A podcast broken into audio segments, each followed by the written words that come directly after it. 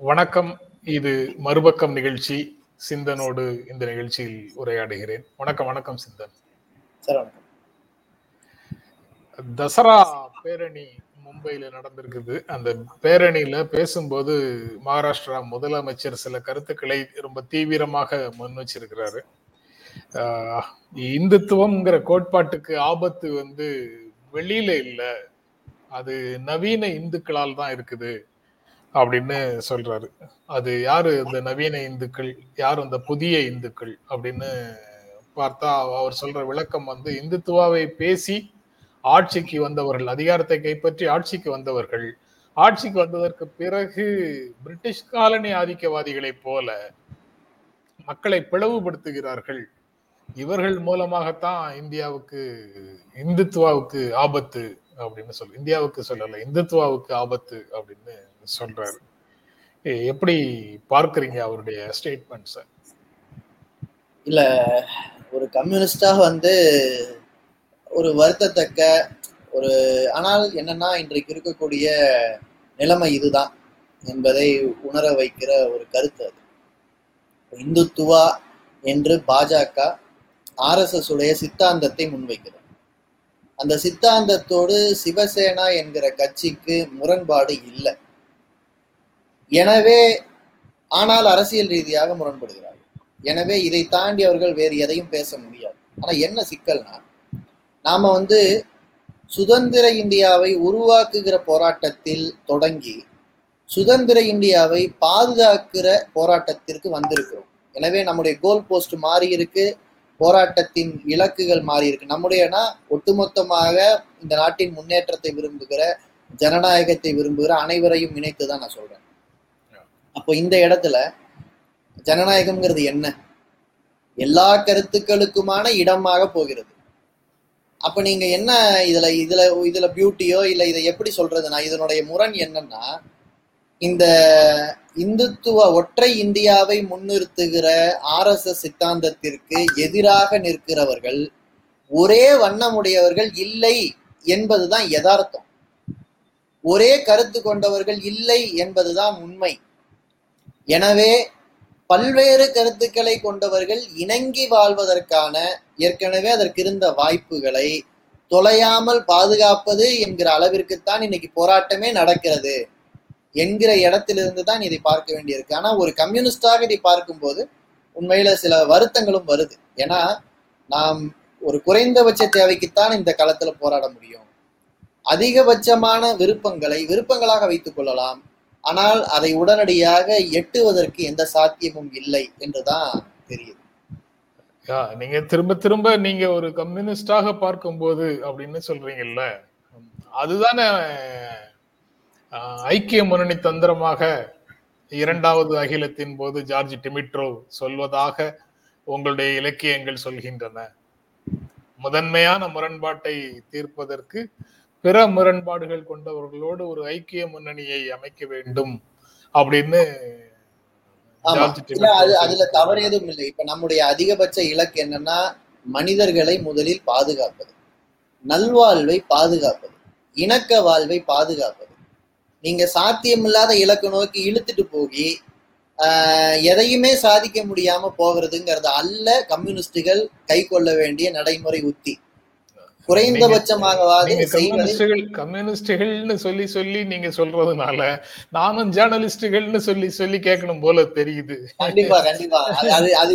விவாதத்தோட தவிர்க்க முடியாத சாத்தியமில்லாத விஷயங்களை தள்ளி வைக்கணும் அப்படின்னு சொல்றீங்கல்ல? அப்போ கம்யூனிஸ்டுகளுக்கு வந்து இந்தியால ஒரு ஜனநாயக புரட்சி அல்லது மக்கள் ஜனநாயக புரட்சியோ புதிய ஜனநாயக புரட்சியோ ஏதோ ஒரு புரட்சி சாத்தியமில்லை அப்படிங்கிற முடிவுக்கு கம்யூனிஸ்டுகள் வந்துட்டாங்களா அப்படிங்கிற கேள்விதான் எனக்கு இயல்பாக வருது. ஆனா இல்ல இல்ல இல்ல. சப்ஜெக்டை விட்டு நீங்க வெளியில போயிட்டீங்கன்னு நண்பர்கள் கருத்து சொல்லுவாங்களேங்கிறதுக்காக நான் வந்து அதை இல்ல இல்ல. சாத்தியமோ சாத்தியம் இல்லையோங்கிறது வந்து கண்டிப்பா இப்ப நான் வந்து சாத்தியமான எல்லாவற்றையுமே சாதிக்கணும்னு தான் நினைக்கிறோம். ஆனா எது முதல்ல எது ரெண்டாவது எந்த பாதையில் எப்படி பயணிப்பதுங்கிறது தான் நாம பேசிக்கிட்டு இருந்ததே தவிர எதையும் கைவிடலை கைவிட முடியாது. நீங்கள் இறுதியில் எங்கே போகணும்னு தெரிஞ்சுதான் ஒரு எட்டு கூட வைக்க முடியும். அது ஒரு பா அது ஒரு முக்கியமான விஷயம். நீங்கள் கடைசியாக போய் சேர வேண்டிய இடத்தை தீர்மானிக்காம நீங்கள் எட்டு மட்டும் வச்சுக்கிட்டே இருப்பேன்னு சொன்னால் சில நேரம் வந்து பின்னால் நடந்துக்கிட்டு இருப்போம். அதனால இலக்கு தெரியாமல் நகரவே முடியாது. எனவே இலக்கிலிருந்து பின்வாங்குவதை பற்றி நான் பேசலை. இன்றைய யதார்த்தத்தில் நாம் எங்கே வந்து சேர்ந்து இருக்கிறோம் நாம் ஒரு போராட்டத்தில் தான் நகர்ந்தோம். இது ஒரு கயிறு இழுக்கும் போட்டி மாதிரி வச்சுக்கோங்களேன். நாம இழுத்துக்கிட்டே தான் இருந்தோம். ஆனாலும் கூட கொஞ்சம் கொஞ்சமாக நம்முடைய வலுவை பொறுத்து எதிர்த்தரப்பு நம்மளை இழுத்துருக்கு. நாம் அங்கிருந்து மீண்டும் பின்னோக்கி அல்லது நாம் போக வேண்டிய இலக்கை நோக்கி இழுக்கிறோம். இந்த இழுக்க வேண்டிய வேலையை செய்யும் போது நம்ம கால் சறுக்கி இருக்குங்கிறது தெரியணும். இன்றைக்கு வலதுசாரி அரசியல் வளர்ந்திருப்பது அல்லது வலதுசாரி அரசியலுக்கு மக்களிடம் ஒரு பிடிமானம் ஏற்பட்டிருக்கிறது என்று சொன்னால் அது உண்மை. அப்படி நடந்திருக்குங்கிறது உண்மை. குறிப்பாக தமிழ்நாட்டு ரியாலிட்டியை இந்தியா முழுக்க பொருத்த முடியாது. தமிழ்நாட்டிலேயே நாம் நினைப்பதுதான் நிலைமை என்று பார்த்து கொண்டிருக்கிறோம் அப்ப என்ன நிலைமையோ அதிலிருந்து அடுத்த கட்டத்துக்கு போறது முக்கியம். இறுதி இலக்கை மனதில் வைத்துக் கொண்டுதான் நகர வேண்டும். ஆனா என்ன சிக்கல்னா நீங்க கொஞ்ச தூரம் வர வரைக்கும் சில நண்பர்கள் இருப்பாங்க. அந்த தூரத்தை தாண்டி அந்த நண்பர்கள் வரமாட்டாங்க. அந்த நண்பர்கள் இப்போதைக்கு நண்பர்கள் தான் நாளைக்கு என்னங்கிறத நாளைய களம் தான் தீர்மானிக்கும். ஆனால் இன்றைக்கு யதார்த்தம் என்ன? இதற்குள் என்ன சண்டையை போடுவதுங்கிறத நான் பேசுறேன். மகாராஷ்டிரா முதலமைச்சராக உத்தவ் தாக்கரே வச்சிருக்கிற வரைக்கும் சிவசேனா கூட வரும் அப்படின்னு நீங்க சொல்றதுக்கு ஒரு பொருள் இருக்கா? அப்படியும் சொல்லலாம். மகாராஷ்டிராவுடைய களத்துல வலதுசாரிகளுடைய ஆதிக்கத்தை அவர்களுக்குள்ளே இருக்கக்கூடிய முரண்பாடுகளை பயன்படுத்தி மக்கள் நலனை பாதுகாக்கிற விதத்தில் அந்த முரண்பாடுகளை முன்னெடுப்பதற்கு ஏதாவது சாத்தியம் இருந்தால் அதை செய்ய வேண்டியதுதான். என்ன பண்ண முடியும்? நீங்க இன்றைக்கு செத்து போங்க நாளைக்கு வந்து உங்களை பாதுகாக்கிறேன்னு சொல்ல முடியாது. நாம அப்படியான அரசியலை நாம அப்படியான அரசியல் மட்டும் இல்ல அப்படியான வாழ்க்கையை வாழ முடியாது. நீங்க இன்றைக்கும் உங்களை உயிரோட பாதுகாத்துக்கிட்டே தான் நாளைய கனவுகளை முன்னெடுக்க முடியும். இன்றைக்கு ஒரு ஒரு ரொம்ப நெருக்கடியான காலத்துல இருக்கும் உண்மைதான். அதை வருத்தத்தோட தான் சொல்ல வேண்டியிருக்கு. இந்த நெருக்கடியை முதல்ல புரிய வைக்கணும். ஆமா நாம் ஒரு நெருக்கடியில் இருக்கிறோம். அரசியலின் விழுமியங்களே காணாமல் போயிருக்கு. அரசியல் என்றால் அது வந்து வெற்றி பெறுவது என்று மாற்றி வைத்தது. அது ரொம்ப காலமா மாத்திட்டோம் அது வேற. அதனுடைய அதனுடைய துயரங்களை இப்ப நம்ம பாக்குறோம். வெற்றி வருவதற்கு எந்த அரசியலையும் செய்வதுங்கிற துயரங்களை நம்ம பாக்குறோம். மாறாக அரசியல் என்பது மக்கள் நலனை மையப்படுத்தணும் இருக்கணுங்கிறது அது யதார்த்தமா இருந்தது. அதை பத்தி தான் பேசிக்கிட்டு இருந்தோம். ஆனா இன்றைக்கு அது இல்ல. அப்ப அது எங்க போச்சு? ஏன் போச்சு? இந்த கேள்வியும் கேட்டுக்கிட்டே நகர வேண்டியது அதாவது இலக்குகளை அடைவதற்கு பாதையும் முக்கியம். அப்படிங்கிறத மறந்து விட்டோம் அப்படின்னு சொல்றீங்க. ஆமா ஆமா. ஓவராலா இந்திய சமூகம் அப்படி மறந்து ப்ராடக்ட்டுக்கு ப்ராடக்டை தயாரிக்கிற ப்ராசஸும் முக்கியம் அப்படின்னு சேல்ஸ் லாங்குவேஜ்ல சொல்லணும்னா ப்ராசஸும் முக்கியம் அப்படின்னு சொல்ற மாதிரி. கண்டிப்பா கண்டிப்பா கண்டிப்பா. இரண்டும் முக்கியம். ஆனால் இதை இதை தொலைத்து இது இது என்ன சிக்கல்னா ஒரு சிறு எண்ணிக்கையிலானவர்கள் இது ஒரு பெரிய இலக்கு. இந்த வார்த்தைக்கு சொல்றதுக்கு நல்லா இருக்கு. ஆனா என்ன சிக்கல்னா இந்த வார்த்தையை நடைமுறையாக யதார்த்தமாக மாற்றுவதற்கு இப்போது இருக்கிற சக்தி இதை நம்புகிறவர்களுக்கு போதல. இப்ப இலக்குக்கு ப்ராசஸும் முக்கியம்னு சொல்றவங்க ரொம்ப சின்ன எண்ணிக்கையா இருக்காங்க. இந்த எண்ணிக்கை தீர்மானிக்கிற சக்தியா இருக்கு. அதான் இப்ப அதுக்குதான் இன்னைக்கு அதுக்குள்ளதான் இங்க சண்டையே வருது. இந்த எண்ணிக்கை எப்படி அதிகரிப்பது? இந்த எண்ணிக்கை எப்படி எல்லாம் எண்ணிக்கை எண்ணிக்கை அதிகரிக்கப்பட வேண்டும் அப்படிங்கிறதுல மாற்று கருத்து இருக்க முடியாது. Right okay. ஆனா அதற்காக வந்து மாற்று கருத்துக்கள் கொண்ட இந்த பாதை முக்கியம் இல்லை இலக்கு தான் முக்கியம் அதை எப்படி வேண்டுமானாலும் அடையலாம்னு சொல்றவங்களோட ஜோதியில நீங்க கலந்து கொள்ள முடியுமா அப்படிங்கிறது ஒரு கேள்வியாக வராதா? நாம ஏற்கனவே ஒரு விவாதத்துல அதை பேசணும் சார். அமைதி காலத்திலாவது நாம் வேறு சில விஷயங்களை பேசலாம். இது அமைதி காலம்தான். நம்ம பேசுவோம். அதாவது அதிகாரம் மட்டுமே அரசியல் என்று இன்றைக்கும் நம்புகிறவர்கள் இருக்கிறார்கள். உண்மையிலேயே அதுதானா? ரெண்டாவது சில முழக்கங்களை முழக்கங்களாக மட்டுமே வைத்துக்கொண்டு அது சாதி ஒழிப்ப ஒழிப்பாக இருக்கலாம் மாநில உரிமையாக இருக்கலாம் முழக்கங்களாகவே வைத்துக்கொண்டு நடைமுறையில் அது கரைந்து போகும்போது எதிர்வினை ஆற்றாமல் இருக்கிறவர்கள் இருந்தார்கள் இருக்கிறார்கள். நாம இப்ப கேட்க வேண்டியிருக்கு அப்படியே இருக்கலாமா? வெறும் முழக்கமா இருந்தா அது நடைமுறைக்கு வந்துருமா? இந்த கேள்விகள் இந்த காலத்துல விவாதிக்கப்பட வேண்டியது. நீங்க அப்படி பார்த்தா இல்ல இப்ப உத்தவ் தாக்கரே அந்த கேள்விகளை கேட்கிறார். நேற்று தசரா பேரணியிலையும் பேசியிருக்கிறாரு. மாநிலங்களுக்கு இறையாண்மை இருக்கிறதாக அம்பேத்கர் சொல்லியிருக்கிறாரு. அதை நீங்க அறிஞர்கள் பார்த்து சொல்லுங்க. மாநிலங்களுக்கான இறையாண்மை என்னாச்சு? ஒன்றிய அரசிடம் அல்லது மத்திய அரசிடம் மண்டியிட வேண்டுமா மாநிலங்கள்? மூன்று அக்கேஷன்ஸ்ல மட்டும்தானே வந்து ஒன்றிய அரசு மாநிலங்கள்ல தலையிட முடியும் அப்படின்னு சொல்லியிருந்தாங்க. ஒரு எமர்ஜென்சி சுச்சுவேஷன் ஒரு நெருக்கடியான சூழல் அயலுறவு தொடர்பான விஷயங்கள் வெளிநாட்டு படையெடுப்பு அப்படின்னு மூன்று காரணங்களுக்காக மட்டும்தானே ஒன்றிய அரசு மாநில உரிமைகளில் தலையிட முடியும்னு சொன்னாங்க. இடையில எப்படி எல்லா உரிமைகளும் மாநிலங்களிடம் மாநிலங்களிடமிருந்து பறிக்கப்பட்டு ஒன்றிய அரசிடம் போச்சு? இதை வந்து அறிஞர்கள் எல்லாரும் ஆய்வு பண்ணி முறையாக எனக்கு ஒரு வழி சொல்லுங்க அப்படின்னு நேற்று பேரணியில பேசும்போது குறிப்பிடுறாரு. அதையும் நான் பார்த்தேன். ரொம்ப நல்லது. அதுதான். நம்ம ரெண்டு ரெண்டு தரப்பையும் பார்க்க வேண்டியிருக்குல்ல. எந்த நெருக்கடி ஒருவரை எந்த இடத்தில் கொண்டு வந்து அமர வைத்திருக்கிறது? இப்போ சமரசம்னு பார்த்தா ரெண்டு பேருமே சமரசம் பண்ணியிருக்கோம். ரெண்டு விதமான சக்திகளும் சமரசம் பண்ணியிருக்கோம். ஆனால் எந்த நெருக்கடி அந்த இடத்துல கொண்டு வந்து நிறுத்தினது? ஒற்றை இந்தியாங்கிற தத்துவம். அந்த ஒற்றை இந்தியாங்கிற தத்துவம் ஆர்எஸ்எஸ் தத்துவம் மட்டுமல்ல. அதற்கு முன்பு நியோலிபரலிசம் அதாவது முதலாளித்துவம் பேசியவர்களும் அதை நம்பினார்கள். அவர்கள் மொழிவாரி மாநிலத்தை ஏத்துக்கல. அவர்கள் மாநில உரிமைகளை ஏத்துக்கல. ஆனால் அவற்றையெல்லாம் இழக்க இழக்க பாதிக்கப்படுவது சாமானிய மக்கள் அவங்க ஏற்கனவே துயரம் இதுல கூடுதல் துயரம். இன்றைக்கு மாநில அளவில் மட்டும் அரசியல் செய்கிறவர்கள் இப்போது இந்த உண்மையை உணர்றாங்கன்னா எவ்வளவு காலதாமதமாக உணர்ந்தாலும் பரவாயில்லை. உணர்ந்தவர்களோடு உடன் நிற்பது இணைத்துக் கொள்வது. ஆனா எதுக்காகங்கிறதா முக்கியம். இந்த குரலை வலுப்படுத்தணும். இந்த குரல் ரொம்ப முக்கியமானது. மாநிலங்களுக்கு உரிமைங்கிறது ஏதோ மாநில அரசுக்கு உரிமை மட்டுமல்லையே இல்லையே? ஒரு மொழி பேசுகிற அல்லது ஒரு ஒரு பகுதி மக்களுக்கான உரிமை சம்பந்தப்பட்டது இல்லையா? அது அவர்களுக்கு கிடைக்கிற சேவை அவர்களுக்கு கிடைக்கிற அதிகார பகிர்வு சம்பந்தப்பட்டது இல்லையா? அதனால நம்ம இந்த கேள்விதான் இன்னைக்கு வலுவா எழணும். இல்ல அவர் வந்து அங்கு நடக்கக்கூடிய விஷயங்களை சொல்லி ஒரு விஷயத்தை குறிப்பிடுறாரு. இந்த உரிமைகளை பற்றி குறிப்பிடுறாரு. சீனாவிலிருந்து பெருந்தொழில்கள் வந்து வெளியேறி கொண்டிருக்கின்றன. அதுல சில தொழில்களை வந்து மகாராஷ்டிராவுக்கு கொண்டு வருவதற்கு நாங்க முயற்சி செய்யறோம் ஆனா மகாராஷ்டிரால போதை பழக்க வழக்கங்களும் போதை கடத்தலும் அதிகமாக இருப்பது போன்ற ஒரு சித்திரத்தை உருவாக்குவதற்கு பாரதிய ஜனதா கட்சி முயற்சி செய்கிறது. முந்த்ரா துறைமுகத்துல கோடிக்கணக்கான ரூபாய் மதிப்புல போதைப் பொருட்கள் கைப்பற்றப்பட்டதை பற்றி அவர்கள் கவலைப்படவில்லை. மாறாக சில பிரபலங்களை அரெஸ்ட் பண்ணி விஐபிகளை அரெஸ்ட் பண்ணி அதன் மூலமாக மகாராஷ்டிரால போதைப் பொருட்களுடைய கடத்தலும் விற்பனையும் அதிகமாக இருப்பது போன்ற ஒரு சித்திரத்தை உருவாக்க முயற்சி செய்கிறார்கள் அப்படின்னு சொல்றாரு. அதை வந்து ரொம்ப ஒரு எளிமையான உதாரணமாக சொல்றதாக நினைச்சு வேற ஒரு உதாரணத்துல சொல்றாரு அதை. நிராகரிக்கப்பட்ட காதலன் போல. நிராகரிக்கப்பட்ட காதலன் நிராகரித்த பெண்ணின் மீது அமிலத்தை வீசுவது போல மாநிலத்தின் மீது மகாராஷ்டிரா மீது தாக்குதல்களை பாரதிய ஜனதா கட்சி நடத்துகிறது அப்படின்னு சொல்லியிருக்கிறார். மிக தீவிரமான ஒரு குற்றச்சாட்டாக மிக தீவிரமான வார்த்தைகள் வந்து அவர்கிட்ட இருந்து வருது. அந்த ஒப்பீட்டுக்குள்ள அதை நார்மலைஸ் பண்ற மாதிரி விவாதிக்க வேண்டாம். அது ஒரு ஆபத்தான போக்கு. அதை தனியா பேசுவோம். ஏன்னா அவர் அதை தீவிரமான வார்த்தையும் தான் பயன்படுத்தி இருக்காரு இருந்தாலும் கூட அந்த ஒப்பீட்டுக்குள்ள போக வேண்டாம். நாம அவர் சொல்லியிருக்கிற விஷயத்த மட்டும் எடுத்துக்கலாம். ஆஹ் மாநிலங்கள் இன்றைக்கு முதலீட்டுக்காக இயங்கக்கூடிய நிலைமையில் இருக்கிறார்கள். இங்கதான் சிக்கல் வருது.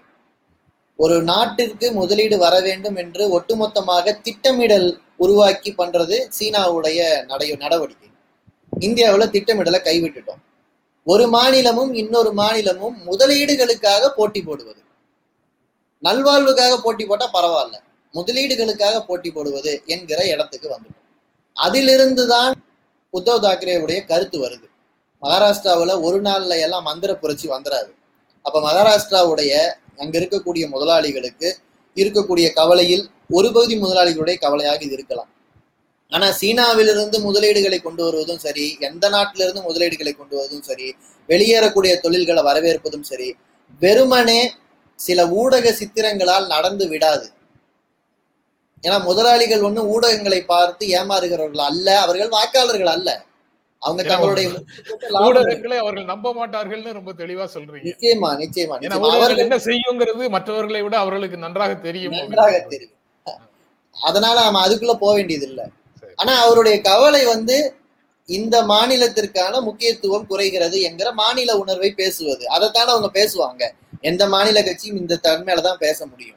நம்முடைய கவலை என்னன்னா எல்லா மாநிலத்திலும் இருக்கிற ஏழைகள் விவசாயிகள் தொழிலாளர்கள் இந்த காலத்துல பேசுபொருளாகவே ஆகல. எந்த முதலீடு வேணா வரட்டும். ஃபோர்டு வரட்டும் டாடா வரட்டும். அங்க இருக்கிற தொழிலாளிகளுடைய நிலைமை என்ன? இன்னைக்கு டாடா வந்து ரிலையன் இது ஏர்லைன்ஸை வாங்கிட்டாங்கிறத நம்ம பேசும்போது பலரும் பொருளாதார சிக்கலை பேசுறாங்க. ஆனா அந்த தொழிலாளிகளுக்கு ஓராண்டு தான் வேலை உத்தரவாதம் என்பது எவ்வளவு மோசடியான போகு ஒரு ஒப்பந்தத்துல அது ஒரு பகுதியா இருந்திருக்கே. அதை கைவிட்டிருக்காங்களே.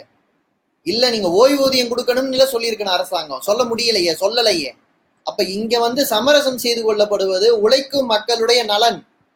அதை இன்றைக்கு பெரும்பகுதியானவர்கள் பேசுவதில்லை.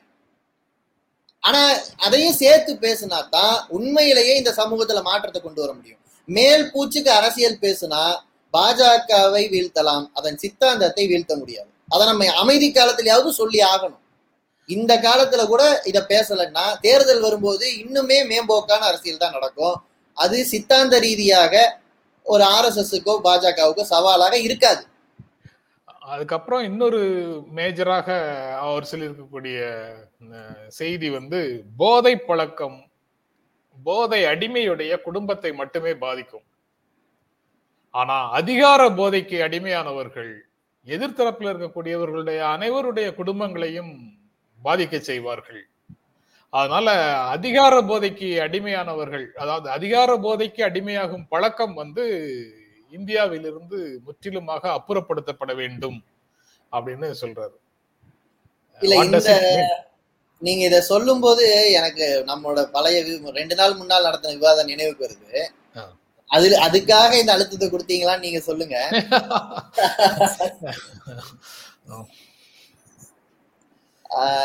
இல்ல அதை ஒட்டி தான் நீங்க முதல்லயே சொல்லிட்டீங்களே.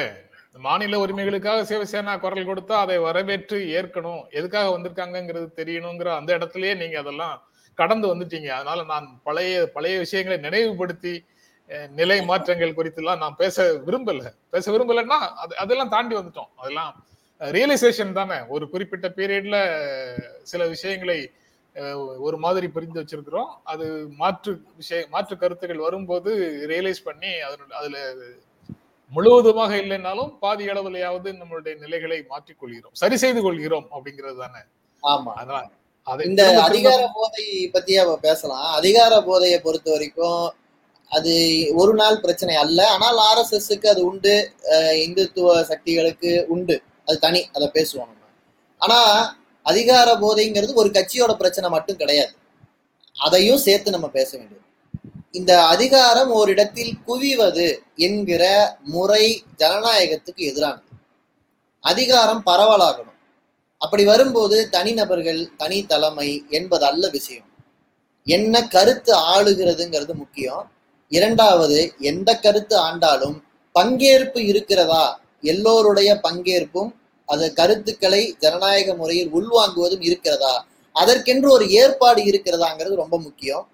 இந்தியா மட்டுமல்ல அது உலகத்துல மிகப்பெரிய ஜனநாயக நாடுகளாக சொல்லப்படுற அமெரிக்கா உட்பட பிரிட்டன் உட்பட பல்வேறு நாடுகளை எடுத்துக்கிட்டாலும் வாக்களிக்கிற சுதந்திரம் இருக்கிறது. அது வேற. ஆனால் இந்த அதிகார போதை உருவாவதற்கு காரணமான அதிகாரம் குவிவது என்பதில் மாற்றம் இல்லை. ஒரு சில நபர்கள் விரல் விட்டு எண்ணக்கூடிய நபர்கள் தான் முடிவெடுக்கிறாங்க. எனவே அது அதனுடைய தொடர்ச்சியாக இந்தியாவில் உருவாகி இருக்கிற இந்த போதை இந்த குவிப்பு இது இது மிகப்பெரிய பிரச்சனை. அரசாங்கத்துக்கு மட்டுமல்ல அங்கதான் முதலாளித்துவம் வருது. முதலாளிகளிடமும் முடிவெடுக்கிற அதிகாரம் குவிந்து கிடக்குது. நீங்க அவ்வளவு முதலீடுகளை வைத்துக்கொண்டு மூலதனத்தை வைத்துக்கொண்டு எதில் வேண்டுமானாலும் நான் புகுந்து கொள்வேன். அந்த துறையவே மாற்றி அமைப்பேன்னு சொல்றாங்களே அதுல என்ன சிக்கல் வருது? அங்கேயும் அதுதானே வந்து நிக்குது. எனவே அதிகார போதையை எதிர்ப்பது என்று சொன்னால் அதன் ஒட்டுமொத்தமான கட்டமைப்பையே எதிர்க்கணும். அதுதான் அதுல நான் சொல்ல நீங்க சொல்றது வந்து ரெப்ரசன்டேட்டிவ் டெமோக்ரஸி தான் நம்முடைய டெமோக்ரஸி அப்படின்னு அதிகாரத்தில் இருக்கக்கூடியவர்கள் சொல்றாங்க. அத பார்ட்டிசிபேட்டரி டெமோக்ரஸியாக நாம் கோட்பாட்டு அளவில் ஏற்றுக்கொள்ளவில்லை அப்படின்னு அவங்க அவங்க சொல்றாங்க. ஆனா ஆனா பிரதிநிதித்துவ ஜனநாயகம் அப்படின்னு சொன்னா நீங்க வந்து தேர்வு செய்து முடிஞ்சதுக்கு பிறகு ஐந்து ஆண்டுகள் நாங்க தான் எல்லாவற்றையும் முடிவு செய்வோம். நீங்க வந்து அதை கேட்டுக்கொண்டிருக்கணும் பார்த்துக்கிட்டு இருக்கணும் அப்படிங்கிற பொருள் வருது.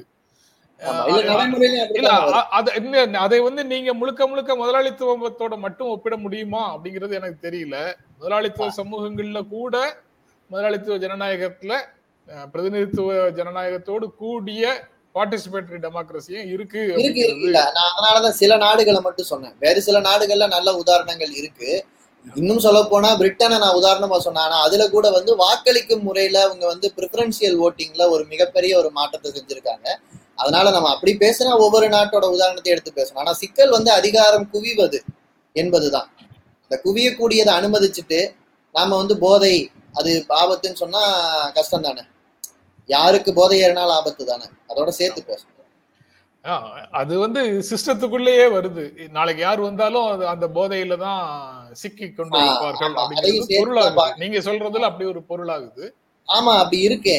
இத அதனாலதானே அரசமைப்பு சட்டத்தை மாற்றி மாற்றாமலேயே ஆனால் அரசின் தன்மையை மாற்றி அமைக்க முடியுது.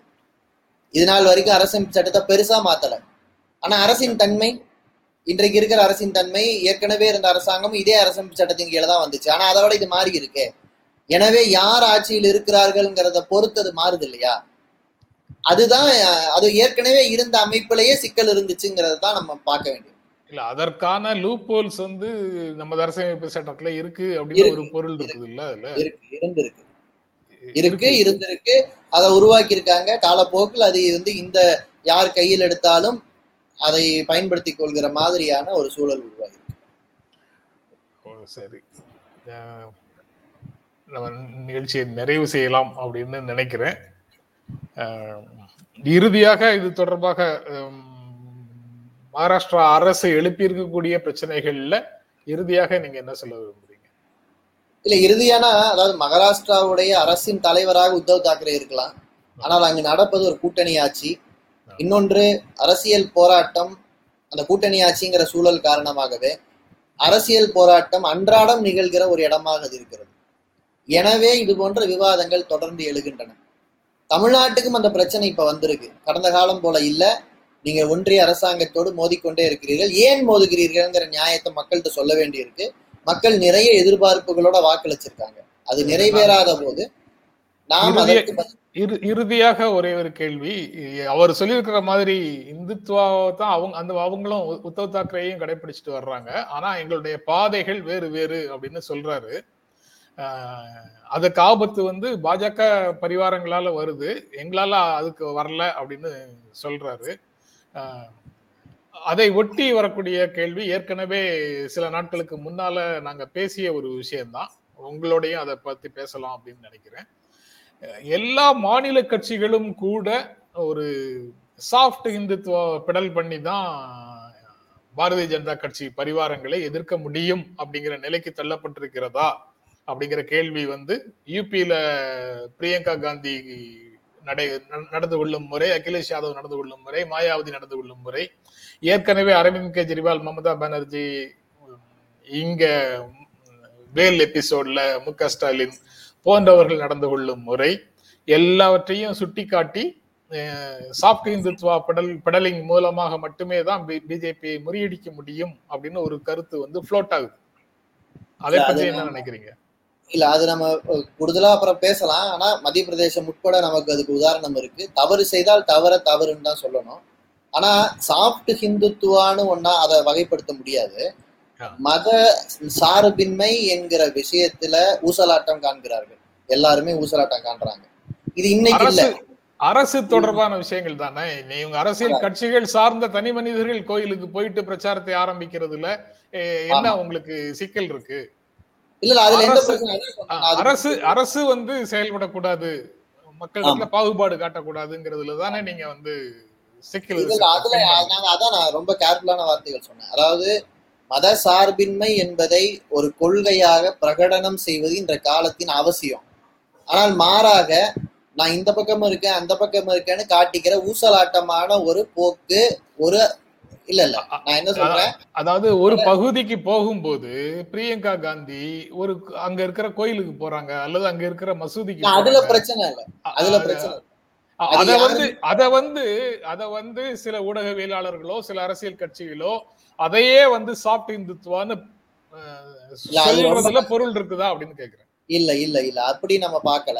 வகைப்படு அதாவது என்னன்னா நல்லிணக்க வாழ்க்கை நீங்க சொல்லும் போது எல்லா பக்கம் போறீங்க. எல்லாரோடையும் கலந்துருக்கீங்க. அது பிரச்சனை இல்லை. அரசியலாக இது எல்லாம் இருக்க வேண்டும். இணங்கி வாழணும்னு சொல்றதுல பிரச்சனை இல்லை. இந்துத்துவா என்று சொன்னால் அது ஆர்எஸ்எஸ் உடைய சித்தாந்தத்தை ஏற்பது. அது வகுப்பு ரீதியாக தூண்டி வாக்குகளை பிளவுபடுத்துவது. அதை செய்தால் யார் செய்தாலும் தப்புதான். அந்த உதாரணங்கள் இருந்ததுன்னா நம்ம பேசலாம். அதுலதான் வந்து ம- மத்திய பிரதேசத்தை நான் உதாரணத்துக்கு சொன்னேன். அங்க காங்கிரஸ் தேர்தலை அணுகுகிற விதத்துல கொடுத்த வாக்குறுதிகள்ல சில ஆபத்தான போக்குகள் இருந்தது. இன்னொன்று இன்றைக்கு காஷ்மீருடைய உரிமை சம்பந்தமாக ஆரம்பத்துல சில ஊசலாட்டம் சில கட்சிகளுக்கு இருந்தது. பின்னாட்கள்ல அவங்க மாத்திக்கிட்டாங்க. ஒரு மாநில உரிமையை பேசும்போது அந்த இடத்துல வந்து நம்ம ஊசலாட்டம் வரக்கூடாது. அது முஸ்லீம் மெஜாரிட்டியா இருந்தா என்ன? வேறு மெஜாரிட்டி இருந்தா என்ன?